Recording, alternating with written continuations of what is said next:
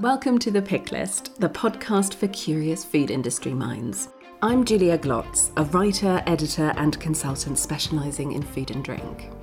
Every week, I'm joined by an expert guest to discuss the news, trends, and developments shaping food and grocery retail right now. You'll get a personal perspective on how business leaders and leading thinkers from different parts of our industry are making sense of the big issues. My guests will also share what's on their personal reading list, bringing you a curated selection of thought provoking articles from the trade press, national media, and other titles. You can find links to all the articles and suggestions for further reading in the episode show notes and also on thepicklist.co.uk. Now let's start the show. Hello, and welcome to episode 54 of The Pick List. I hope you're having a good week. My guest this episode is Olly Kohn, one of the founders of the Jolly Hog brand of sausages, bacon, and other meaty products. Some of you will know Olly is also a former professional rugby player, and so we talk about how and why he transitioned from a career in rugby to running a food brand with his two brothers, and how his experience as a professional sportsman shaped his attitude towards risk taking and learning in public. One of the things I found particularly interesting talking to Olly is that Olly and his brothers also have a hospitality and events business.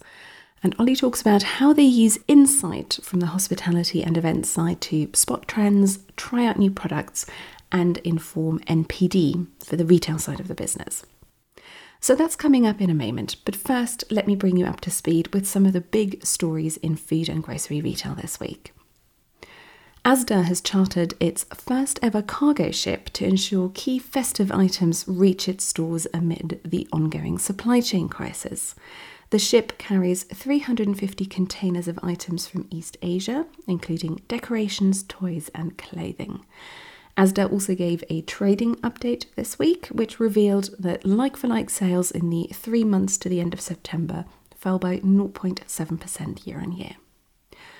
Lidl has a new UK boss. Ryan McDonnell, currently Deputy CEO for Great Britain, is taking over from Christian Härtnagel, who is returning to Germany to run Lidl Deutschland. Morrisons is replacing soya based chicken feed with an alternative made from insects on some of its farms to produce carbon neutral free range eggs. The insects will be fed on waste from a Morrisons fruit and veg processing site, the new feed is being rolled out to 10 farms initially, but Morrisons plans to start selling the new eggs from next year.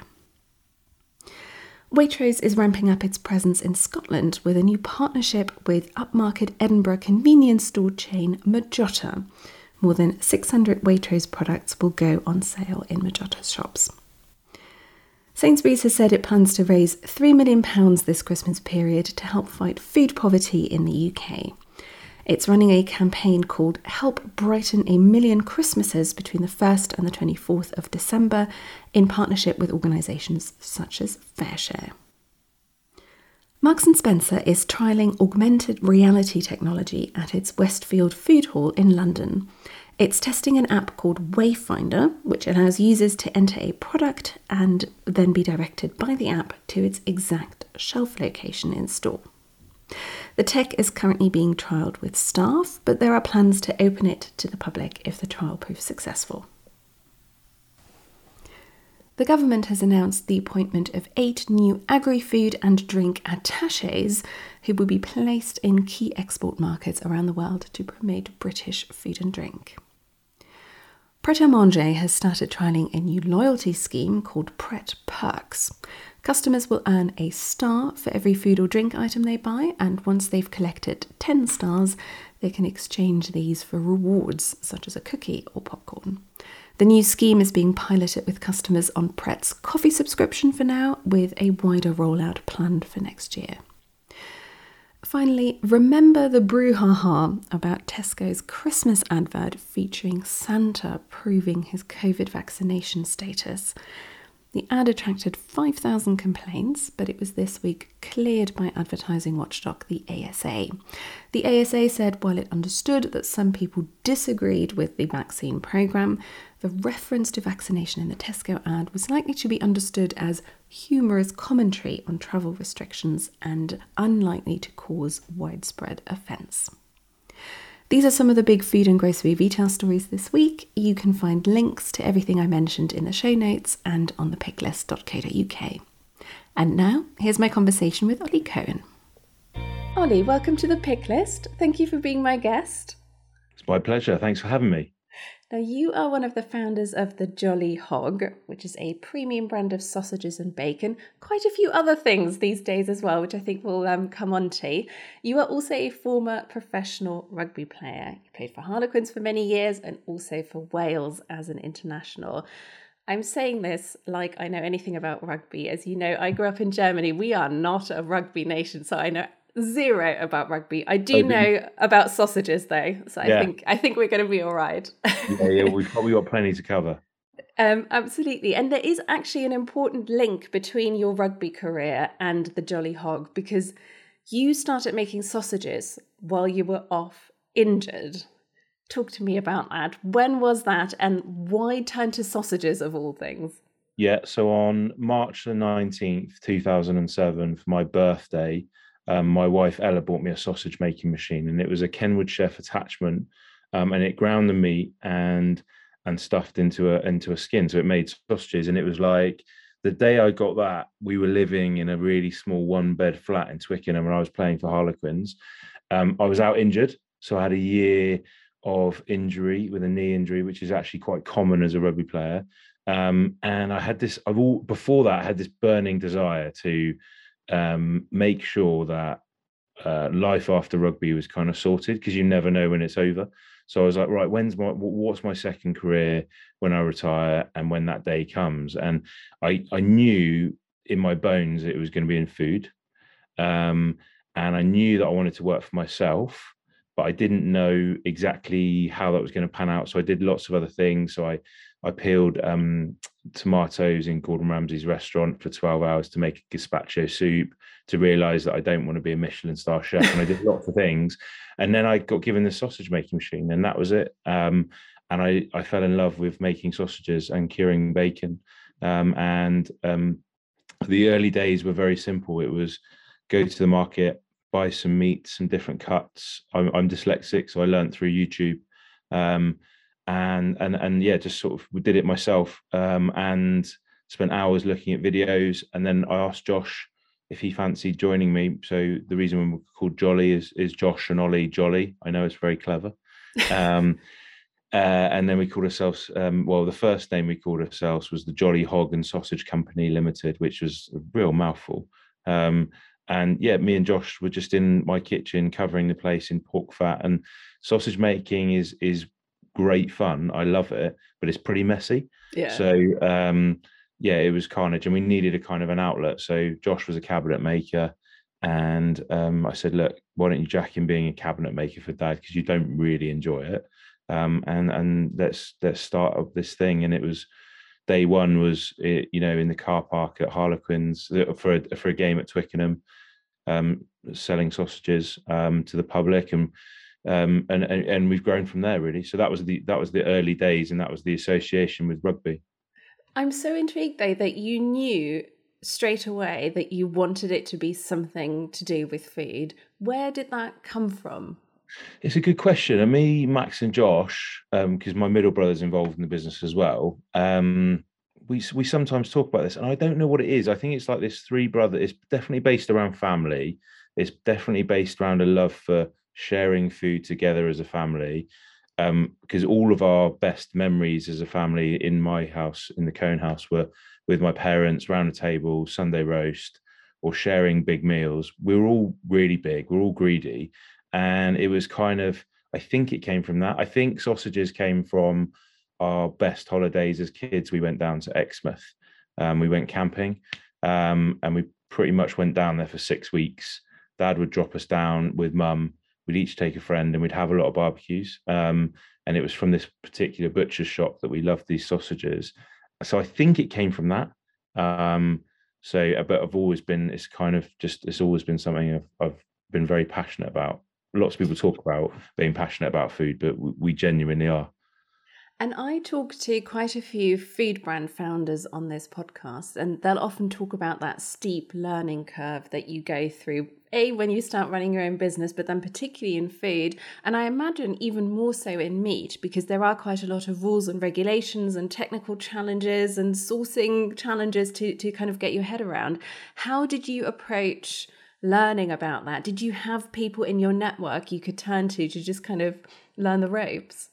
Um, I'd definitely say it sounds cheesy, but we we learned the hard way. So we've, you know, where we are now as a business is is very very different to where we were when we first started trade in 2008, um, and we've always kind of been as three brothers fairly robust what you know very driven very happy to kind of we i mean we've definitely built our business from um giving away product um, making good relationships and just beg, borrowing, and stealing at the start. Um, and there was days when we, we, as you said, you know, how do you start these things? We we just had to learn the hard way. We went to events and sold absolutely nothing um, because we were in the wrong spot.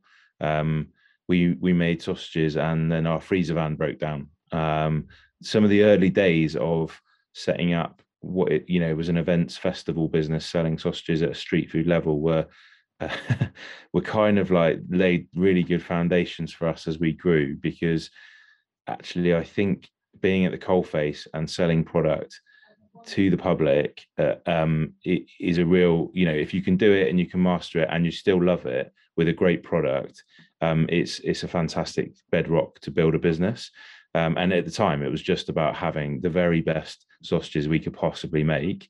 It wasn't about um, this fantastic commercial opportunity.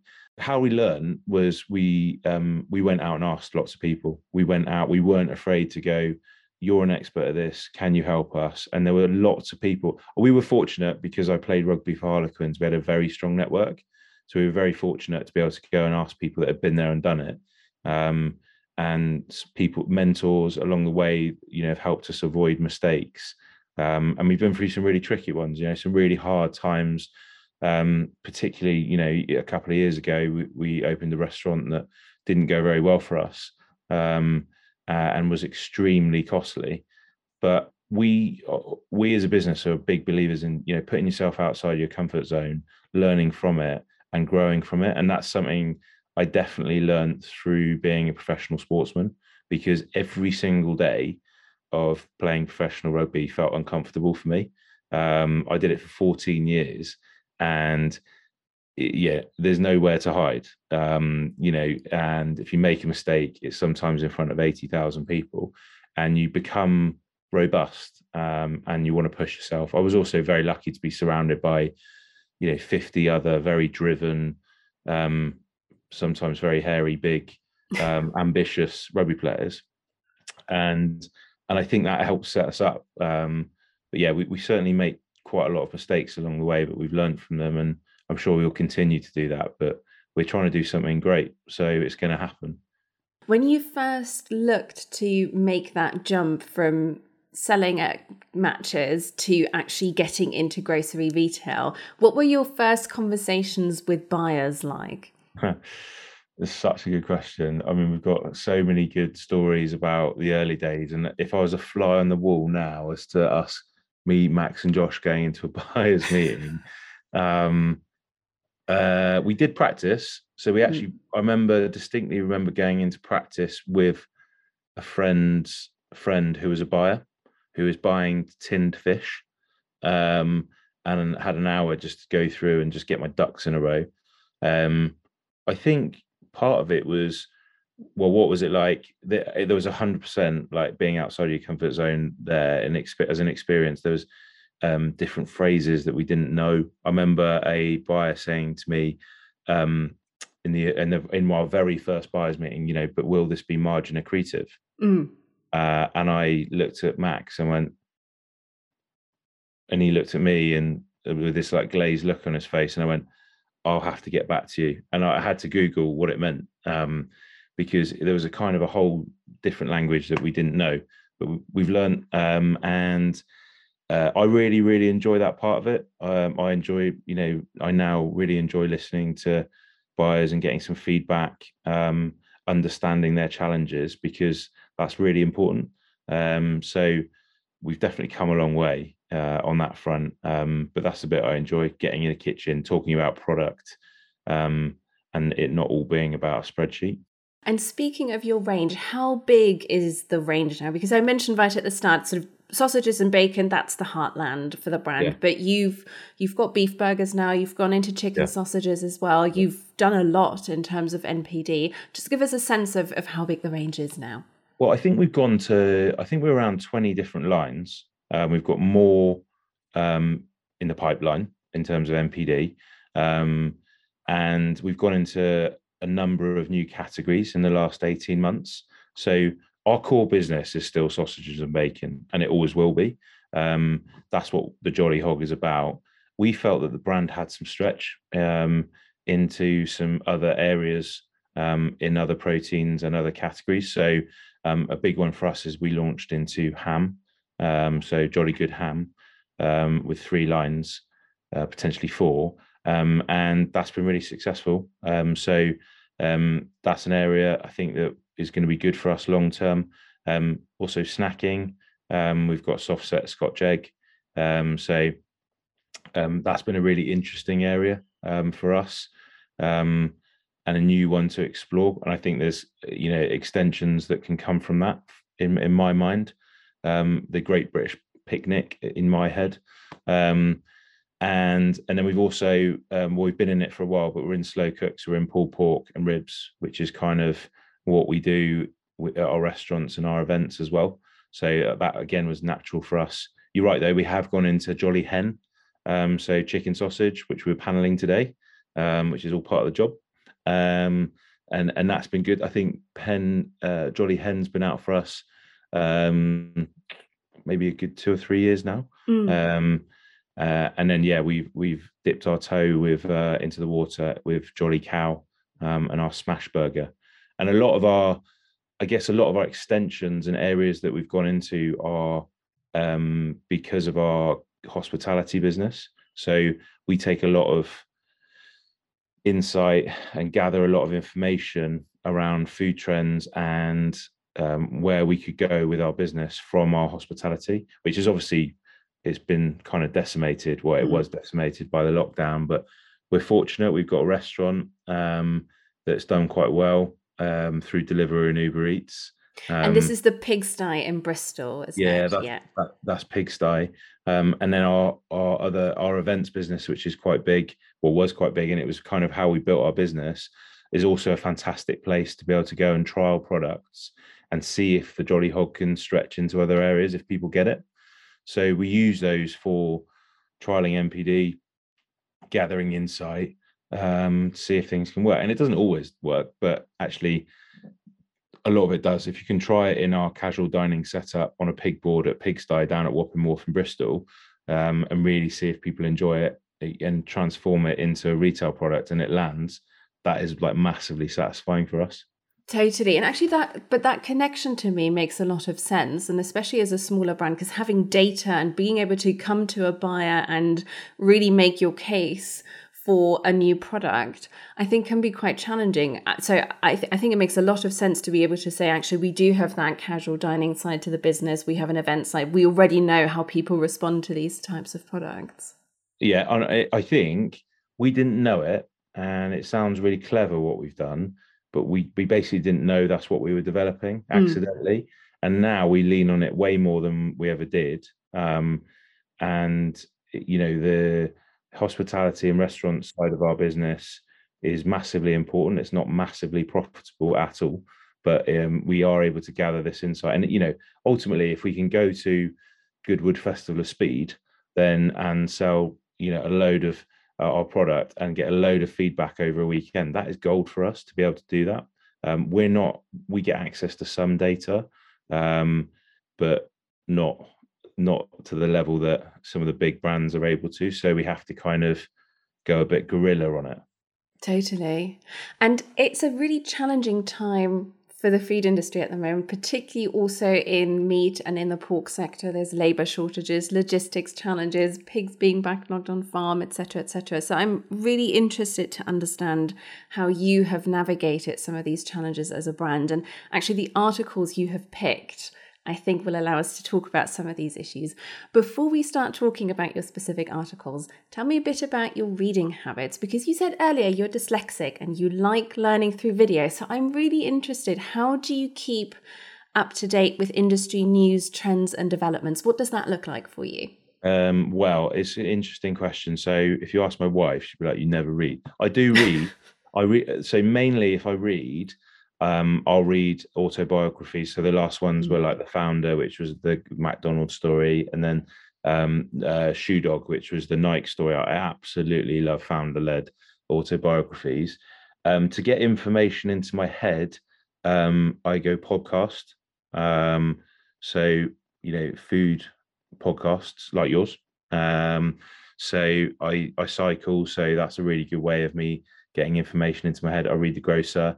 Um, uh, and then what usually happens, and this is so lazy, but it works well for me, is my dad um, has got loads of time on his hands. So he reads the papers and then sends me articles that he thinks that are relevant for me. Um, he then proceeds to phone me and tell me about them uh, in loads of detail. So um, yeah, it's a little bit lazy, but that's how I get information in basically. I think that makes sense. It's a sort of personal curation system, almost, isn't it? With yeah. very intense kind of follow up um, by by the sounds of things. So yeah. let's talk about the the first article you've chosen, which is from the Observer, and the headline is "It's Brexmas: From Turkeys to Alcohol. How will shortages affect Christmas?" And just for the benefit of listeners, um, the article basically provides an overview of some of the big issues affecting and disrupting key festive sectors and products. So, Christmas trees, alcoholic drinks, toys, and food. And in the food section in particular, they are quoting pig farmer Sophie Hope from Gloucestershire, who explains that a shortage of workers who'd usually come over from the EU has led to pigs being culled and some farmers ending up with pigs that are too big and therefore cannot be sold. And she fears that retailers could be plugging gaps on shelf with imported pork instead of British uh, British pork in the run up to Christmas. Olly, what made you pick this article? What stood out to you from it? I just guess it's really relevant for me. And what I'm not going to do is come on here and tell you that I'm an expert about the pig industry or farming because I'm just not. Um, we developed a really nice brand, which I think is a nice brand, um, uh, and its basis around sausage and bacon. We get some insight as to how um, how the whole supply chain works. We've got good insight into how it works, but for us, this has been building for a number of months, um, and I think you know, I, I, spoke at um, a, a, small farming conference a good few months ago. Uh, I, I was a kind of bit at the end of the day, and the atmosphere in the room was so dark. Like it was so dark, and you know, pig pig farmers from around the country, some indoor bred, some outdoor bred, talking about some of their stories. You know, in tears. You know, it was it was really hard to listen to, and I for me, uh, we've got a responsibility to have a deeper understanding of how this supply chain works, not just as a business, but as someone who eats it as well. Um, and I think the interesting bit is not everyone knows where it's going to land. I mean, even before the summer, when there was supply chain difficulties and talk of it, people were going, right, what is Christmas going to be like this year? Mm. Because last year it was mayhem, right? People didn't quite know if you could go home for 24 hours, what the rules were. It changed, right? So everyone in Jan, Feb, March this year were, tr- coming out of that going, okay, what is Christmas? Where's it going to land? Is it a big year for pigs and blankets? Is it? Is everyone going to be sharing in the same room? And that's that was hot topic um, for a number of months before supply chain discussions kicked off. So I think every day no one quite knows where it's going to land. Um, there's so many different issues around supply shortages, um, delivery, cardboard. Um, there was CO2. Um, so uh, I guess for me, it's a responsibility for us to know what's happening and try and manage it as best we can. But and also try and look after the farmers that um, are having a really tough time. How have you coped with that uncertainty as a smaller brand? Because, as you say, it's been so difficult to plan and to really understand what Christmas is going to be like. How how have you coped with that? I'll be totally honest with you. It's like it's it's new territory for us. So, like you know, when I talk about learning and being outside of our comfort zone, we we've never had experienced um, times where like this. Um, and for us, the biggest thing is we've just had to find out as much information as we can and be completely honest and transparent about that. Um, and so that's that's been the bit that we've had to do, and it's taken up a lot of time. But you know, we've got a responsibility to make sure we do it properly. But it is new territory for us, and it's good learning for us. Um, you know, heading into um, other Christmases because it just hasn't. I'll be honest, it hasn't been an issue before. Yeah. So we haven't had a backup plan. It's just been like this is what happens. Now, the second article you have picked is also from The Observer, and the headline there is Greasy Spoon Cafes Close Doors as Today's Diners Shun Fry Ups. And again, for the benefit of listeners, uh, this is reporting on many traditional cafes closing, uh, with a key reason being changing tastes and also growing concerns around health. And the cafes they report as having been forced to close include Bonnie's Cafe in Bristol, which is described as an institution that offered the strongest cup of tea in BS5. I quite enjoyed that um, as, as a description. Um, you are from Bristol. Um, your own uh, restaurant is in Bristol as well. Pigsty, we've already talked about it. Why did you pick this particular article? What stood out from you? I don't know. It just it just got me because um, I felt a bit sad about it because my uh, my dad's workshop. My dad was a cabinet maker, and opposite his workshop was a cafe, um, and it was just. I've got such good memories of dad going in there every Friday for ham, egg, and chips, um, and it, honestly, it was like a it's like a it's like a time warp going into it. Um, it had um, some grotty newspapers. They had those chairs, the wipeable chairs that are like bolted to the ground. Um, the food was extremely greasy and gave you heartburn, but we loved it. Um, and I totally get it. And actually, the quote in there, I think it was by Jay Rayner about, um, you know, these places were set up in the old days to be to serve highly calorific meals to to manual workers. Yeah. Uh, and actually, the cafe that Dad used to go to was just packed full of builders. So it was kind of, I get why they needed to have wipeable seats because it was just in and out, get the calories in, off to work. And I, feel, I don't know, I feel a bit gutted about it. I, you know, even though I've got a restaurant and we do brunch, uh, and we're, you know, we're partly to blame, blame because we probably do, you know, well, we do avocados and posher breakfasts. Um, but yeah, I feel a bit sad about it because it was, it feels like a kind of a bit of an end of an era. Um, but yeah, I loved the blunt service of these places. You know, it was cash, it was bumper breakfast, it was just get as much as you can down you. Um, I do get it though. I get it why you know some of these places and areas have been gentrified um, because it's not necessarily what lots of people want to eat. But I just feel a bit emotional about it.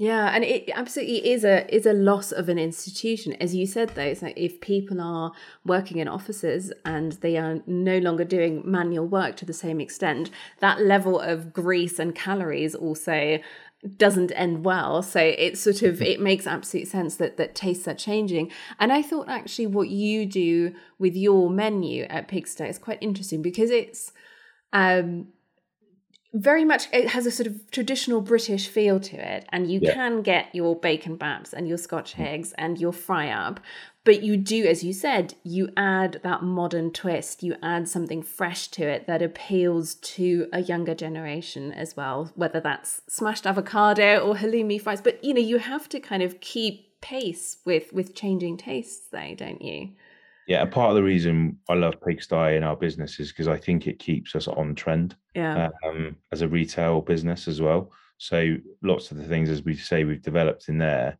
we want to get into retail. Um, brunch, like Saturday brunch and Sunday brunch, is some of our busiest times during the week um, because of what we offer with a really good flat white and a sharing breakfast um, and a walk around the docks. It goes well for us. Um, but yeah, I I kind of I don't know. I I do feel this this cafe that I used to go to. Sorry, going back to it, you could also get a roast dinner in it as well, mm.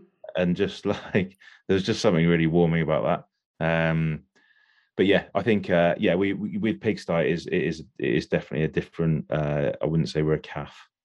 No, no. I mean, it definitely has a. Looking at the menu, it doesn't have um, a, a, sort of caff feel to it, but it just feels like an updated version of, of yeah. some of the the sort of British classics. And you know, you're absolutely right. It's it is a loss, I think, to lose those caffs.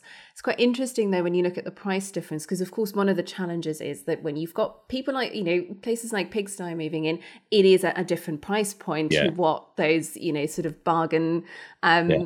breakfasts used to be like, and of course you are very specific about your sourcing and support of yeah. British as well. And you do wonder if you took a look behind the scenes at some of the caffs, whether the there's you know if you're really having to hit that price point you're not necessarily committing to you know buying higher welfare or even buying buying british so yeah 100% and one thing one of my favorite things is is at pigsty if i sit in the corner and i don't wear a piece of jolly hog gear um, so they don't know who i am and a very very simple bacon sandwich comes over with a cup of tea and someone loves it then that's just gold for me because ultimately we know that people are the, you know eating slightly less amounts of um, lesser amounts of meat um, and actually but when they do and it's really good bacon like it's really good it's thick cut it's smoked it's black treacle cured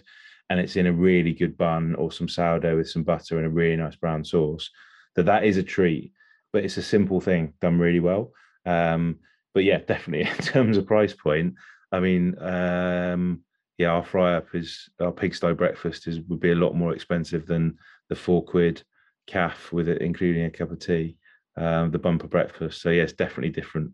I'm interested though in what you were saying about trying out some trends or sort of keeping up with trends and trying out new ideas um, at Pigsty that could then potentially filter through to retail without giving away your, your NPD yeah. pipeline. Are there any particular trends that you are picking up on at the moment that you're excited about or that you think have lots of potential? Yeah, I think um, I think it definitely in the snacking market. Mm. Um, so we're able to do from Pigsty, we're able to do some good sort of grab and go uh, lunch options in the snacking market um, which is really good. Um, what else have we got on the? Oh, I mean, we're doing this ludicrous thing called the um, world's first pigs in blankets cafe this weekend. Um, oh, okay. Is, well, you need to explain that. How do? yeah. Well, so... in all honesty, it's a bit of a publicity stunt, but we um, it's uh, it, we basically came up with this menu. Um, so we've got pibtatus bravas, we got bucks pibs, we got pibs pigs in blanket sushi, we got a pigs in blanket trifle. Um, we got Yorkshire pibs. Um, there's there's loads going on. Uh, we got pigs in blanket donuts. Um, whether this is any any of this will ever make it into retail, I have no idea. Um, but it's certainly got people talking about pigs in blankets um, at a good time. Um, what have we done? We we've done a hell of a lot. We did a hell of a lot of work on our chicken sausage over the time.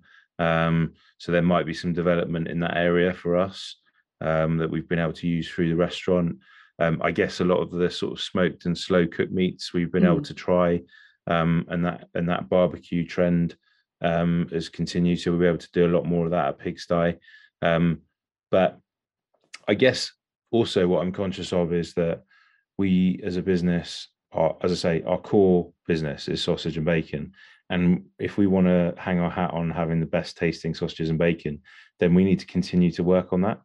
Um, and we're able to do that. So it, it is not always about coming up with the next um, big flavor or the next pigs in blankets world's first cafe. It's about making sure that if our proper porker sausage is our best tasting sausage, that you know we've been making the same recipe since day dot that we continue to make sure it's really good and it's from the best cuts with the great seasoning and it's made really well because um, there is a science and a, and a, bit of an art behind sausage making.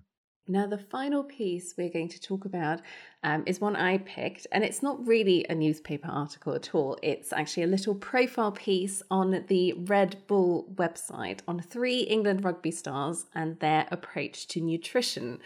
Um, it is, as I said, on the Red Bull website. So, unsurprisingly, Red Bull plays a very important role in their approach to nutrition.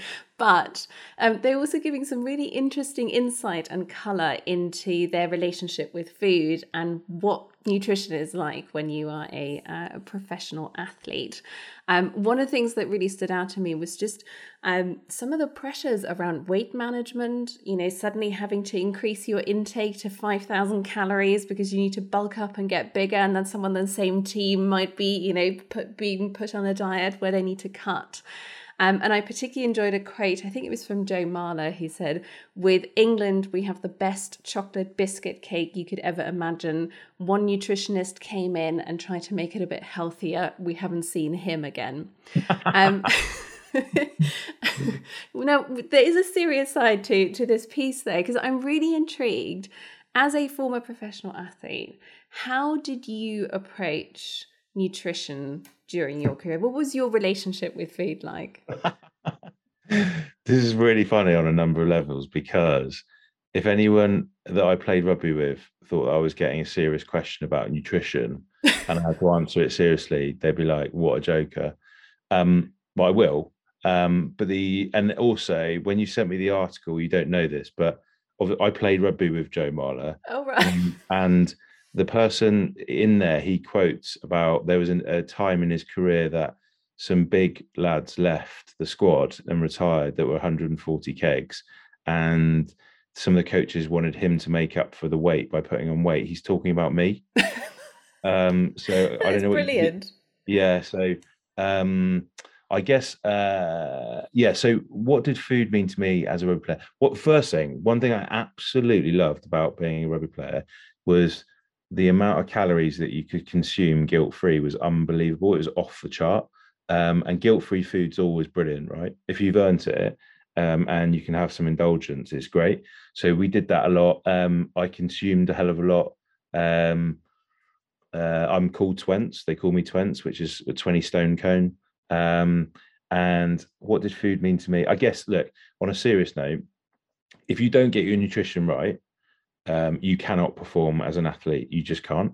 Um, uh, the game has changed a lot in the last sort of when did I retire? Eight years ago. So it's probably it was you know it's always been it's been professional for a long time, but I'd say people are leaner and smaller in weight mm. now than they were when I played. Um, there's it's quicker, the game's quicker, so you have to be um, more of a machine. Um, I guess uh, refueling and making sure that you look after your body is number one, uh, especially when it comes to recovery. So a lot, of, a lot of professional sport is about recovery time, um, downtime, making sure you're hydrated, making sure you're recovering, you're you know you're getting the right protein levels in.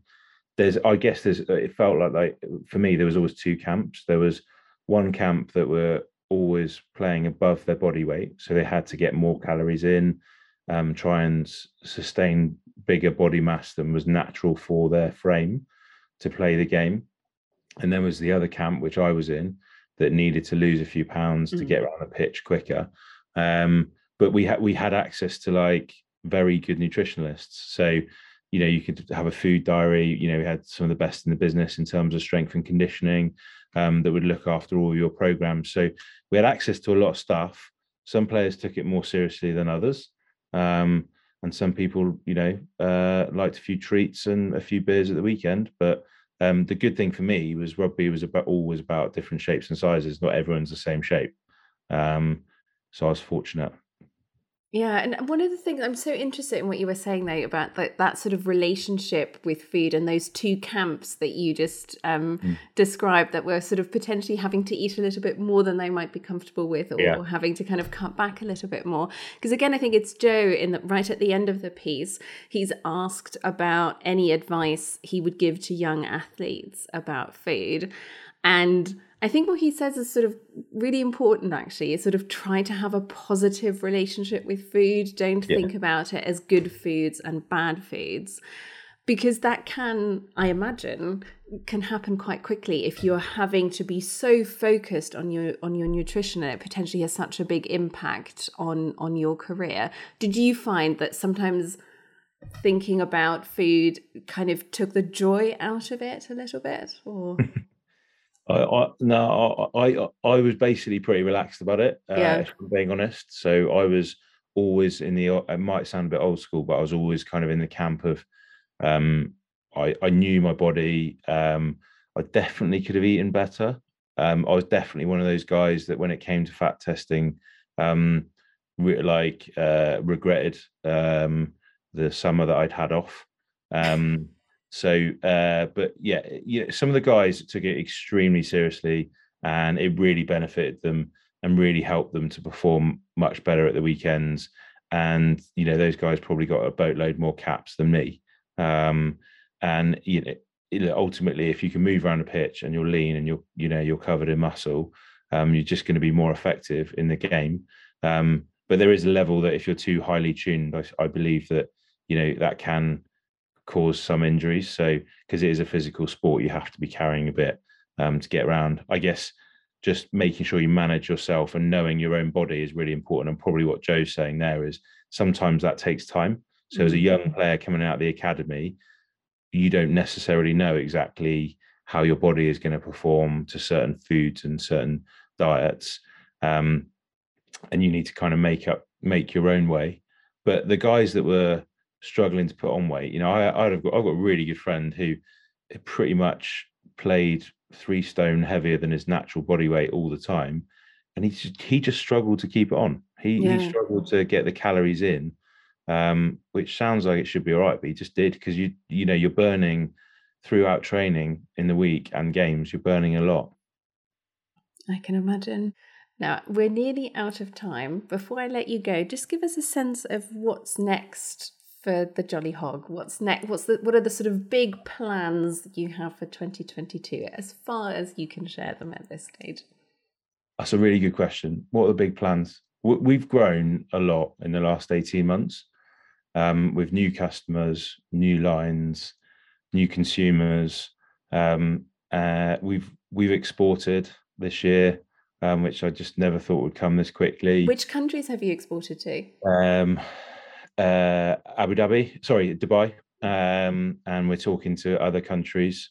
Um, we've we've gone into um, Gousto, um, uh, which has been fantastic, um, and we're just looking at other channels. So, um, yeah, I guess where are we going next year? That sounds really vague. I guess we need we've grown so much. We've got such a good team. We need to make sure that what we're doing is sustainable.